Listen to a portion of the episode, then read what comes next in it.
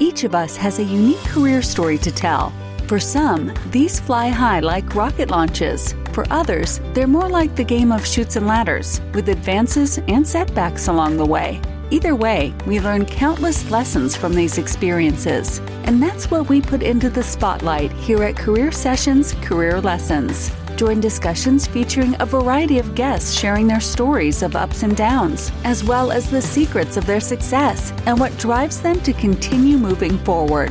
We break down the tools and resources that will help you establish your dream career and realize your professional goals. Here's your host, J.R. Lowry.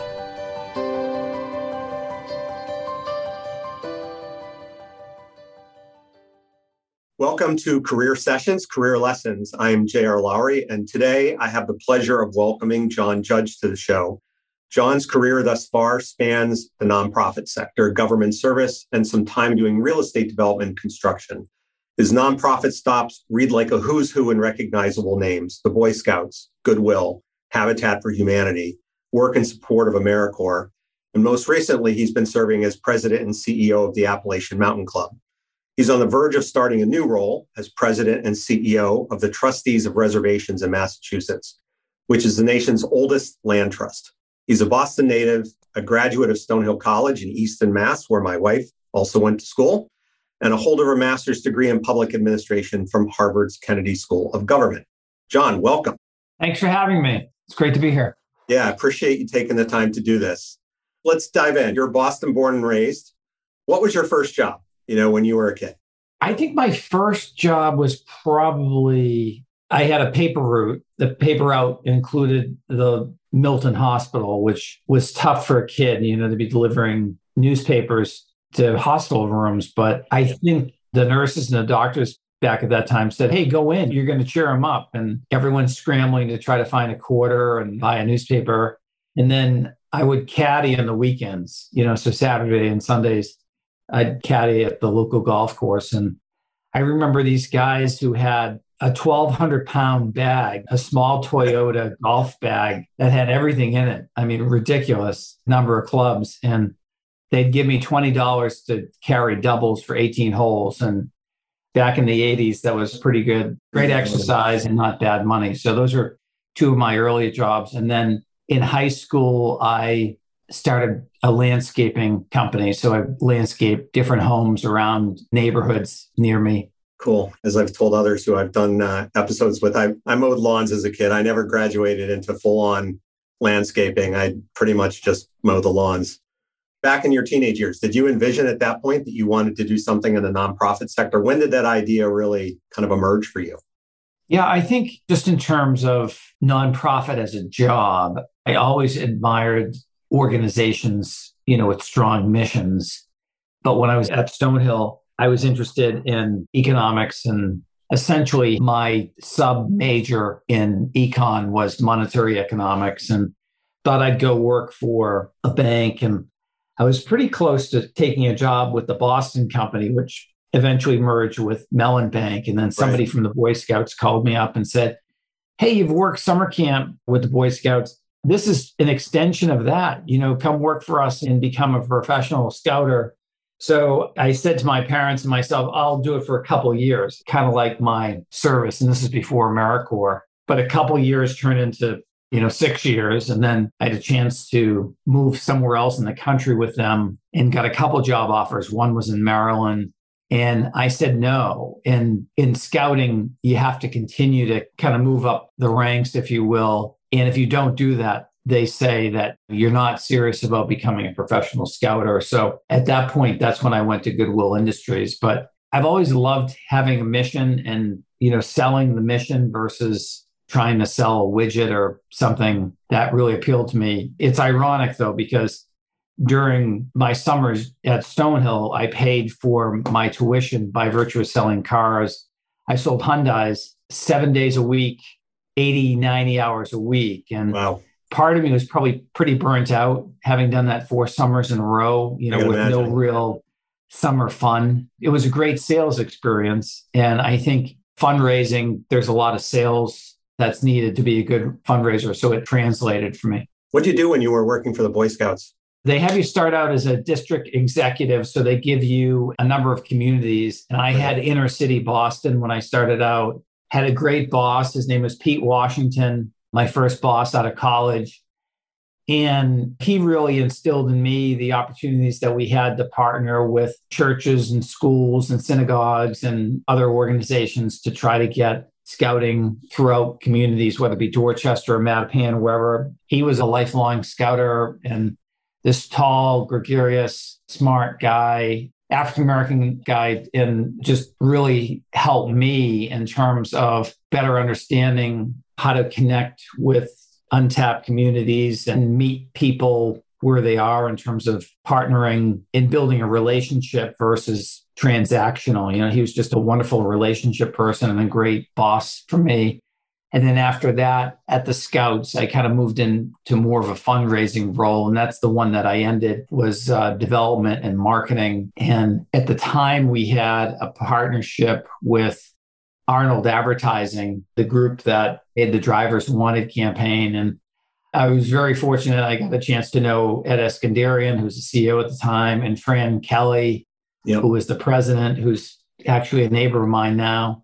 But you know, they had said to me when I was thinking about leaving the Scouts, "Would you want to work at Arnold?" And they set up a couple days for me to just go around and shadow some folks, and it was really a wonderful thing to do. And it gave me, you know, I still have a lifelong interest in marketing, but I said to myself, I don't want to work at an ad agency. So from there, a job opened up at Goodwill Industries in fundraising, grant writing, direct mail, yeah, it's great that they gave you that opportunity. I mean, back then that wasn't really a common thing to do. Now it's getting more common for people to ask you to shadow so they can see what it's like. I, I you know, I mean, other than having to deal with any sort of safety confidentiality issues in your workplace, I mean, it's a great way for for you to be able to help somebody understand whether they really want to do the job. I agree. I've had a couple people ask me come in and grab a cup of coffee you know the shadowing thing is a huge commitment especially if it's all on you. Oh yeah. You know in terms of you know somebody wants to come in and walk around with you for the day it's a lot you know? So i'd be interested to hear from you and others you know what's kind of the hybrid that might be out there but i yeah. One of my former mckinsey colleagues actually was running starting a company we talked probably about a year ago and the company basically was giving you it was sort of a platform that existed between companies who were maybe looking for a different way to attract talent and people who wanted to see what a job is like. It was like a matching platform for exactly what you did in a very kind of, you know, old school way with Arnold. So, a few years at Goodwill then, and then you went to Habitat for Humanity, right? Yeah, it was a year and a half at Goodwill. And it was actually at State Street, JR. I was at a nonprofit leadership kind of reception at State Street. And I was talking with a great woman named Sandra Butler from Dorchester and I asked her what the pin was on her lapel, and she said, Oh, it's Habitat for Humanity. And we got to talking, and I said, Oh, I've always wanted to come out and swing a hammer. And she said, Well, would you be interested in being our executive director? And I said, Yeah, I would chapter. be interested in that.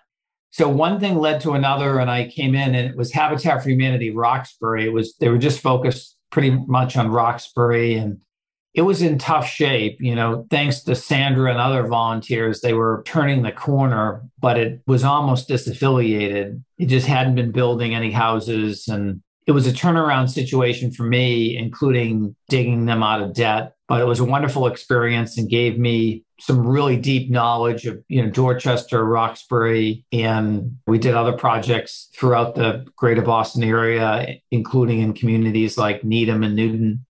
So it was interesting doing projects in South Boston. And I think one of the things, again, was the power of partnerships that I learned in that job. You know, the African Methodist Episcopal churches, the AME churches really embraced me and helped me succeed. And a lot of folks in the community, Mrs. Lila Fredericks, who has a middle school named after her now, she passed away a few oh, years ago, but a great lady originally from the South, but here she is standing up at a community meeting and when people weren't letting me talk and she said let mr judge speak and everyone stopped talking. And i remember a couple of young men said be quiet. Mrs frederick said be quiet. You know habitat was just a powerful experience in terms of partnering with faith communities partnering with corporate entities like the New Balances of the world. You know, I had the Davises came out from New Balance and other corporate partners, Channel 5 WCVB, which is the ABC affiliate in Boston. I came out one time and the general manager said to me, Why don't more people know about this? And Karen Ward, who is the head of community affairs for Channel 5, looked at the general manager and she said, Well, you're in a position where people can know more about this. So they've really helped put us on the map. And we grew exponentially and became one of the best performing urban habitat for humanities. And I earned my construction license at the time. And so I had a construction supervisor's license and learned a lot about zoning and permitting in the city and with folks at City Hall. So it really was a wonderful experience. And I think I was just 30 at the time when I took it over. So to be a young CEO of a turnaround situation, it was a great learning platform. Yeah, I can imagine. That's it's a kind of a young age to be dealing with that kind of situation. Were there other things that you learned from that turnaround that you, you kind of took with you in the years of your career since then? Yeah, I think from a hope standpoint and a perseverance standpoint, it was. You know, nothing is insurmountable. I mean, I could tell you stories about it was a tough sled for the first couple of years there. I was going out at three o'clock in the morning to a neighborhood in Dorchester to take care of a, a broken water pipe that was pouring out into the street. And, mm-hmm. you know, mm. the neighbors saying, what's going on? And in some cases we're having tools stolen multiple times you know even though they were locked up. But we persevered. And i think the partnership element has always been one that i think is really important you know picking the right partners and working on the stewardship of those relationships making sure that they're getting something out of it too that's not a one-sided partnership. And then you know, having a little bit of abundance mentality. I think you need it when you're yeah. fundraising. You know, you're saying to somebody, "Hey, would you write a check for five thousand dollars?" and the person might laugh and say, "Gee, I don't write a check for five thousand dollars anything. How can you ask me for that?" And but that's kind of the worst case scenario. Most people would say, "Oh, gee, I'm flattered that you think I can write a check for five thousand dollars. I will give you a check for five hundred because I believe yeah. in what you're doing. But I think, especially with fundraising, you have to go in with that mentality that the money is out there. Because, and it's similar to looking for a job, right? You can't start out by saying, hey, there's nothing out there, and then go out every day and beat the bushes you really have to go out with a hey i'm going to find the best gig for me and it's going to take some work and it's going to take some time and it's going to take a lot of networking but i will get it you know so from a perseverance standpoint i think anybody running a nonprofit you really have to have perseverance and then hope and then this belief that what you're selling is going to appeal to folks you know that they will want to support and give to. And if you don't have those things then you're better off going for something else that you're passionate about, if that makes sense. Yeah. So then you went to Kennedy School at some point around that time. What drove your decision to go to get your master's in public administration? I got into an MBA program at UMass Boston. It might have been me only taking a couple classes, but it was through the MBA program. One was on information systems, IT, and another one I think was on management. And they weren't as interesting as I had hoped. So I came home and I, I was living in Dorchester at the time and just had a yellow paper moment where you know you put the pros and the cons in both sides and i'm just really interested in policy and in leadership and i remember somebody had told me about the mpa program at suffolk for instance and i looked into that and then somebody told me about the mpa program at Harvard and I looked into that and you know was really honored to get into the Harvard program and got in didn't know how I was going to pay for it so I deferred for a year so I think I started when I was 31 and I was the only one who was working full time and going through the program. And a month before graduation, the dean, Sue Williamson, pulled me into her office and she was like, How could you do this? You know, this is ridiculous. You're making a, a mockery of this program. And she was a terrific supporter and wrote a letter for me to get into a doctorate program after that. I decided not to do it, but I got in. So she and I were friends. But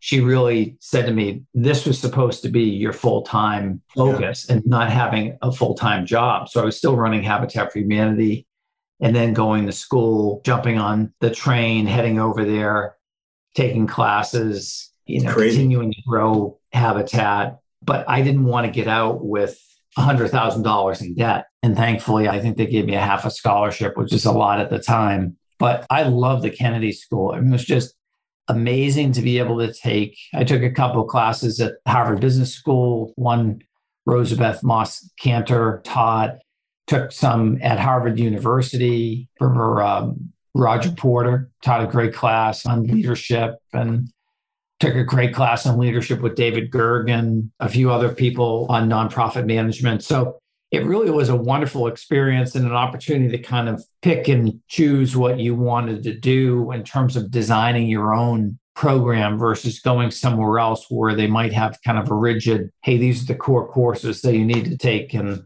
yeah. you can't be going off and taking a leadership class over at another school or a design class at another school. So it spoke to me because I feel like, from a change the world standpoint, having that opportunity to learn more about leadership and policy was a great thing for me. So it sounds like, despite the fact that you were a full time student and a full time running Habitat for Humanity and in Boston, you view it as a good experience and worth the time?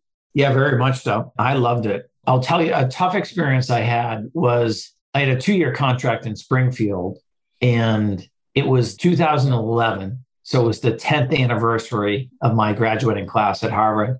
And I went back and I just left Springfield. My father had passed away recently, and I was dealing with my mother's kind of health issues. She was having some early dementia kind of issues. And I went to this alumni event and I sat in the back of the room and they started to go around the room and each person was upping the next person. It was almost like a Facebook yeah. uh, commercial, yeah. you know, people showing the restaurants that they go to and the meals that they had and right. the next person trying to up it, you know, with a right. better bottle of wine or whatever. But so I slipped out the back because I didn't want to have to go into the fact that I did not have a job at the time. And so, you know, just in terms of any of your listeners, I really feel like the opportunities are out there and to just give it time and to really work it on so many different angles. And then also think about what I like to call bridge kind of jobs. Think about jobs that will help you get to where you really want to be versus yeah. holding out for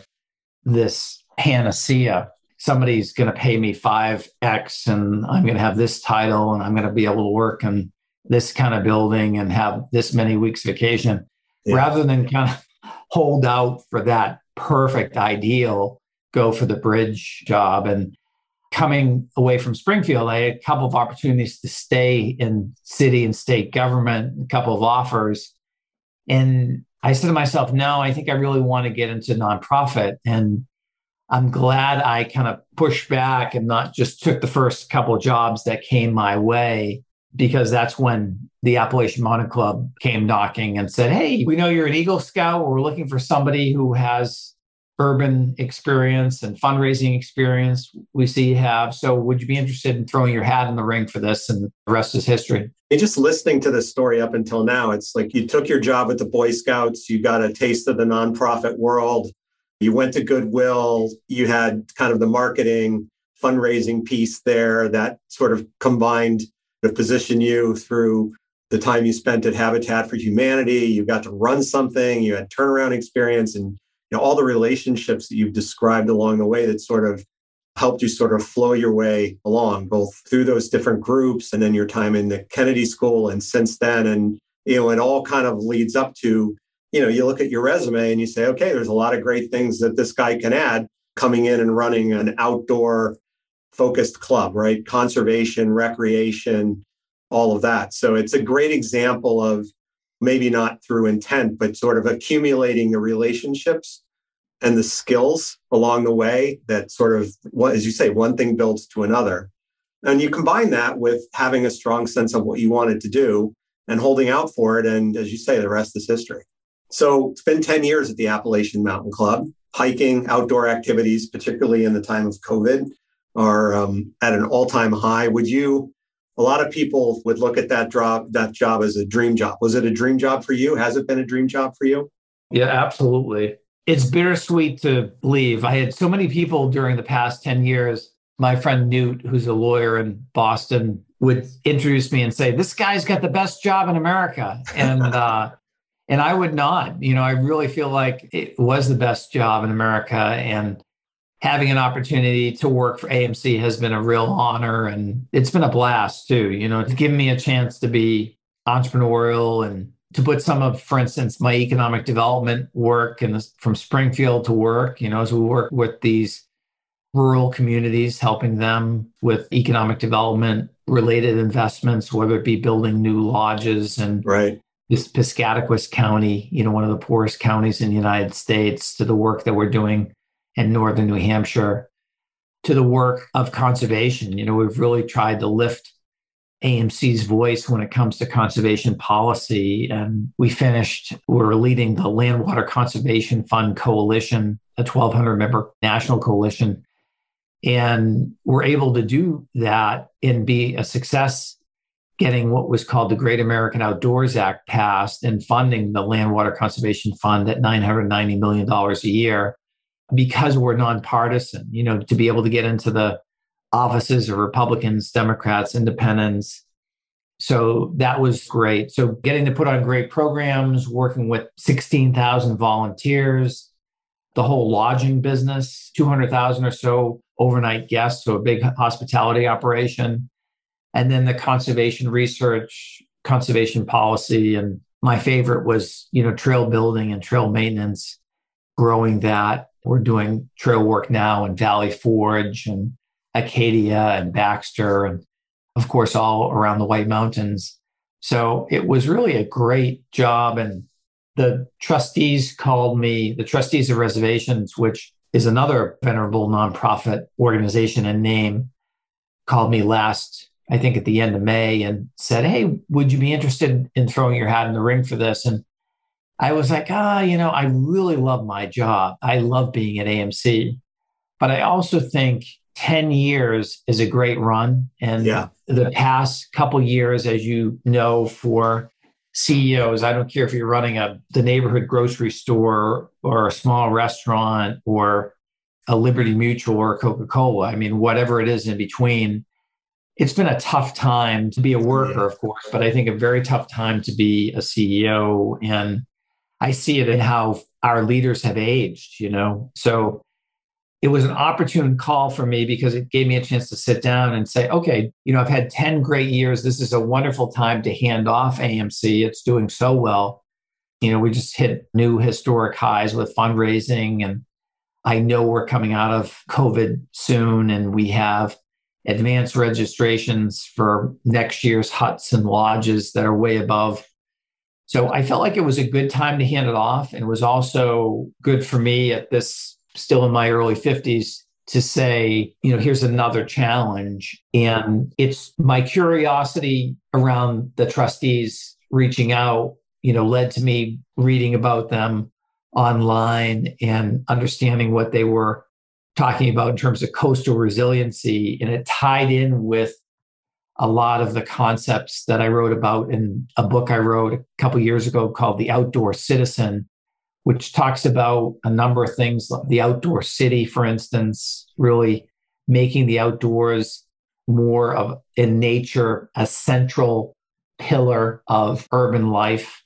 And then this idea of a next ecology and amplification of nature system services and our conservation stewardship and our harmonious living with nature and our responsibility for living with nature. So the trustees, they have 125 or so properties across Massachusetts, but they own 120 miles of coastline in Massachusetts. And so, thinking about what we can do to boost coastline and nature system services, but what are we doing for the most vulnerable neighborhoods, which are going to be hard hit by extreme weather events? How are we working on diversity, equity, inclusion, and belonging? And making sure everybody knows that the outdoors belongs to everybody. I mean, the, the outdoors for too long has been the bastion of white wealthy folks and just really moving the needle on that is going to take, you know, an organization like the trustees leading on a number of fronts. So that the urban connection or the urban opportunity that I had with the trustees, including they manage the Boston Community Gardens program. So they've got dozens of community gardens in the city of Boston.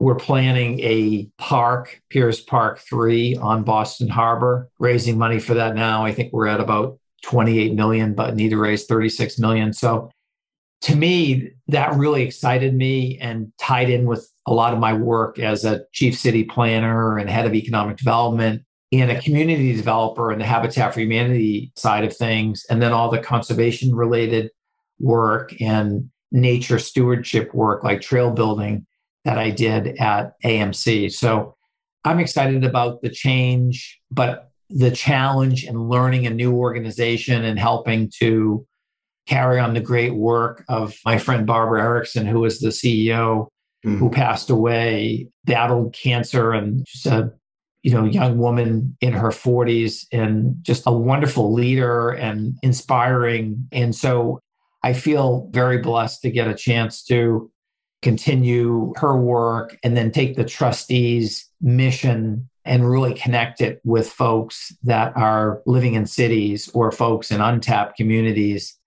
and then hopefully continue to do what I think is happening, JR, during this time of COVID. I call it the great outdoor reset. Like you said at the top of your program, more people are getting the outdoors. And I think more people are getting the outdoors, more people appreciate nature. They know they need nature, but there's also, I think, a greater recognition around the sense of urgency with climate change. I think we have a real big opportunity, leadership opportunity, and a leadership responsibility at the trustees to lead on all those fronts in terms of outdoor engagement, but also DEI and B, getting more folks involved with the work of the trustees with pathways to jobs, and then also on the climate change side of things. We really have an opportunity, I think, in Boston and in Massachusetts to be a leader on climate resiliency. And I mean, you come to Boston, you fly in, and you know, I mean, with sea level rise, we are in trouble. We need to act now. We can't wait 10 years to do it. So I know long winded answer, but it's bittersweet to leave AMC, but I think it's a great time to pass the baton and then a good time for me to take on a new challenge. Yeah, it's just listening to you describe it. It's, as you say, it's a new challenge 10 years is a good run as a CEO. One of the things I noticed about the trustees is you're going to be the fifth leader in 130 years, which is pretty mind blowing. They've had some very long term leaders there in the past. But as you say, 10 years is a good run and it's a fresh challenge and it allows you to kind of dive deeper on topics like, as you say, conservation, diversity, getting a broader mix of people out into the outdoors. So it's all good. For somebody who a lot of people think about nonprofit careers, right? And I think they probably underestimate how much work it is, how much you're constantly in fundraising mode. What advice would you have for someone to figure out whether nonprofit is really what they want to do?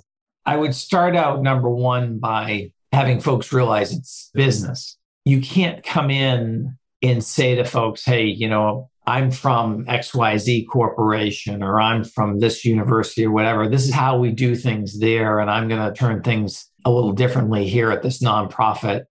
Sometimes you hear that from folks. There's an underestimation in terms of the seriousness of the work. And, you know, when people come in, they're like, wow, this is a complicated business. And I didn't realize there are so many pieces to this. And you have the same relationship issues with staff, but then you also have this added layer of volunteer relationships, you know? So I would recommend that people, number one, think about what they're most passionate about. You know, they might be working for Habitat for Humanity or a great job training program. You know, Goodwill Industries does job training. There's programs like Year Up, Jumpstart, City Year. And then there are conservation organizations like the trustees and like AMC so once you find out what you're passionate about, think about the area where you can contribute the most. If you're right out of college, you obviously have a chance to start at ground zero and then keep going up.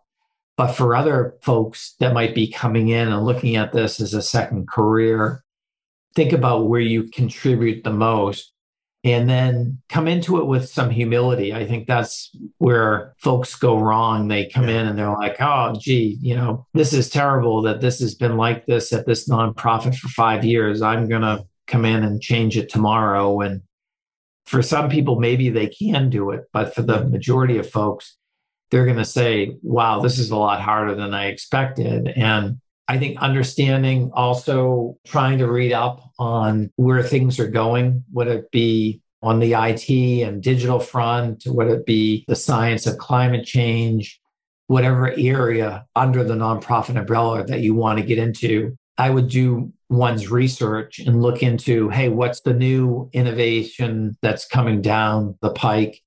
And then have a chance to sit down with a couple folks that work in those sectors who you really respect or have followed or have done some research on and learn what a typical day is like for that person. So, again, the passion thing, do what you're really passionate about, come into it with humility, knowing that there are people that have been, you know, really working hard, grinding away for decades, trying to move the needle on it. You've got to come in and be willing to work shoulder to shoulder and not be judgmental. And yeah. then opportunities, be a little bit of your own futurist and do research as to where that organization is going and where the future jobs might be at that organization. And then sit down with a couple folks that you admire, again, in that sector to glean what what their typical day is like and inform your decision on whether or not you want to take it to the next level. And that next level could be similar to shadowing JR, which is right. try to be an Uber volunteer, you know, say, hey, I'd like to come in and volunteer 10 hours a week to start. It really gives you a sense of how the organization runs. And it's also a little bit of a rehearsal too, in the event that, hey, if you're a great volunteer, you have a chance that they might offer you a job at that right. place. And particularly, you know, you're leaving an organization that obviously has a massive volunteer army supporting the mission. And especially in organizations like that, it's a lot easier to come in and give that kind of experience a try because there's just so many places that volunteer help can be used. If you um, if you had to do everything all over again so far, would you do anything differently? I don't think so. You know, I look back and of course you regret mistakes and you regret not being your best and so on. And I think there are many times when I said, oh, gee, why did I do that? Or why did I say that? One of the toughest points career wise in my life was to leave Habitat for Humanity and start a for profit real estate development company in 2005. And I had a two year window where I was doing really well. And then everything hit the fan in 2007, 2008, right. where banks literally changed they call it the loan to value ratio or LTV, where right. they say, hey, this is what you need. And now we're going to change it. So you need to put an extra $500,000 down or whatever. And I was, you know, I was bootstrapping everything. So that was particularly tough, especially to have friends lose money. No one lost more than me, but to be in that situation was really, really difficult. And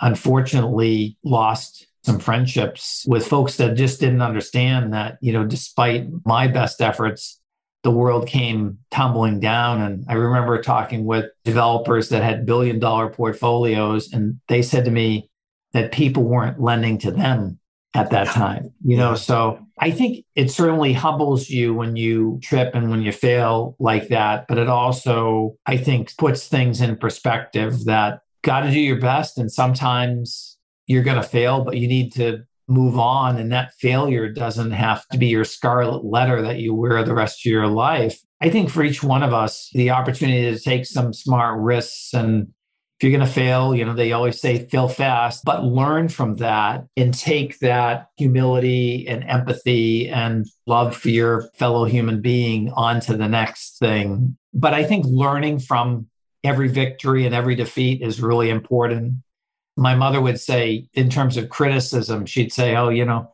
believe 50% of your criticism and 50% of your praise, you know, so right. you're kind of somewhere in the middle. But I think we have an incredibly connected world right now where you can, through LinkedIn, reach out and talk with JR in London or Susan in Arizona. But thinking yeah. about really reaching out and using that network and the friends of the friends kind of network that you never would have been able to see before. And now you can see it on LinkedIn and other platforms. So I really think that every person that's listening, you know, that try to have an abundance kind of mentality that there are jobs out there that you will want and they will want you and trying to create as many connections or bridges to get you there yeah. and have some patience knowing that it might not be your ideal job tomorrow but maybe it's a job that is a giant step toward that ideal whatever it might be down the road.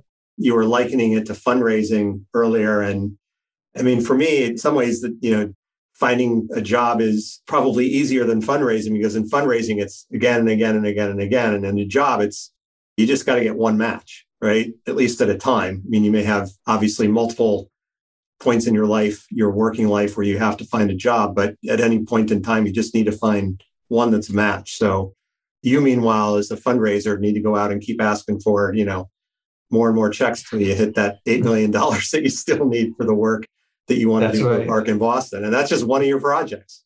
Any final thoughts to share? I'm reading a book now on AI and how it's going to change the workforce and so on. It's such an interesting time for us to be in the world and contribute to an organization, to contribute to a mission. So, my advice is obviously have patience and try to use every tool that you have, like LinkedIn and otherwise, to get you there it's exciting. You know, think about the opportunities and aim high and don't give up. Great. All right. Well, that wraps up this episode of Career Sessions. I'd like to thank my guest, John Judge, for joining me today, uh, sharing his career story, talking in abundance about the relationships that he's built and the learnings that he's gleaned along the way. So, John, thank you again for joining. You're welcome. Thanks for having me. Take care. Happy New Year. Yep. same to you. And have a great day, everyone. Thank you for listening to Career Sessions Career Lessons. We hope the nuggets of wisdom shared today help guide your path to the successful career of your dreams. This podcast series is part of Pathwise.io, which is here to help you live the career you want. We provide a comprehensive mix of career and professional development events, insights, tools, and exercises backed by a group of leading coaches and other career management experts. If you aspire to something more or just something different in your career, join us at pathwise.io. You can find us on LinkedIn, Facebook, and Twitter. See you again on the next episode.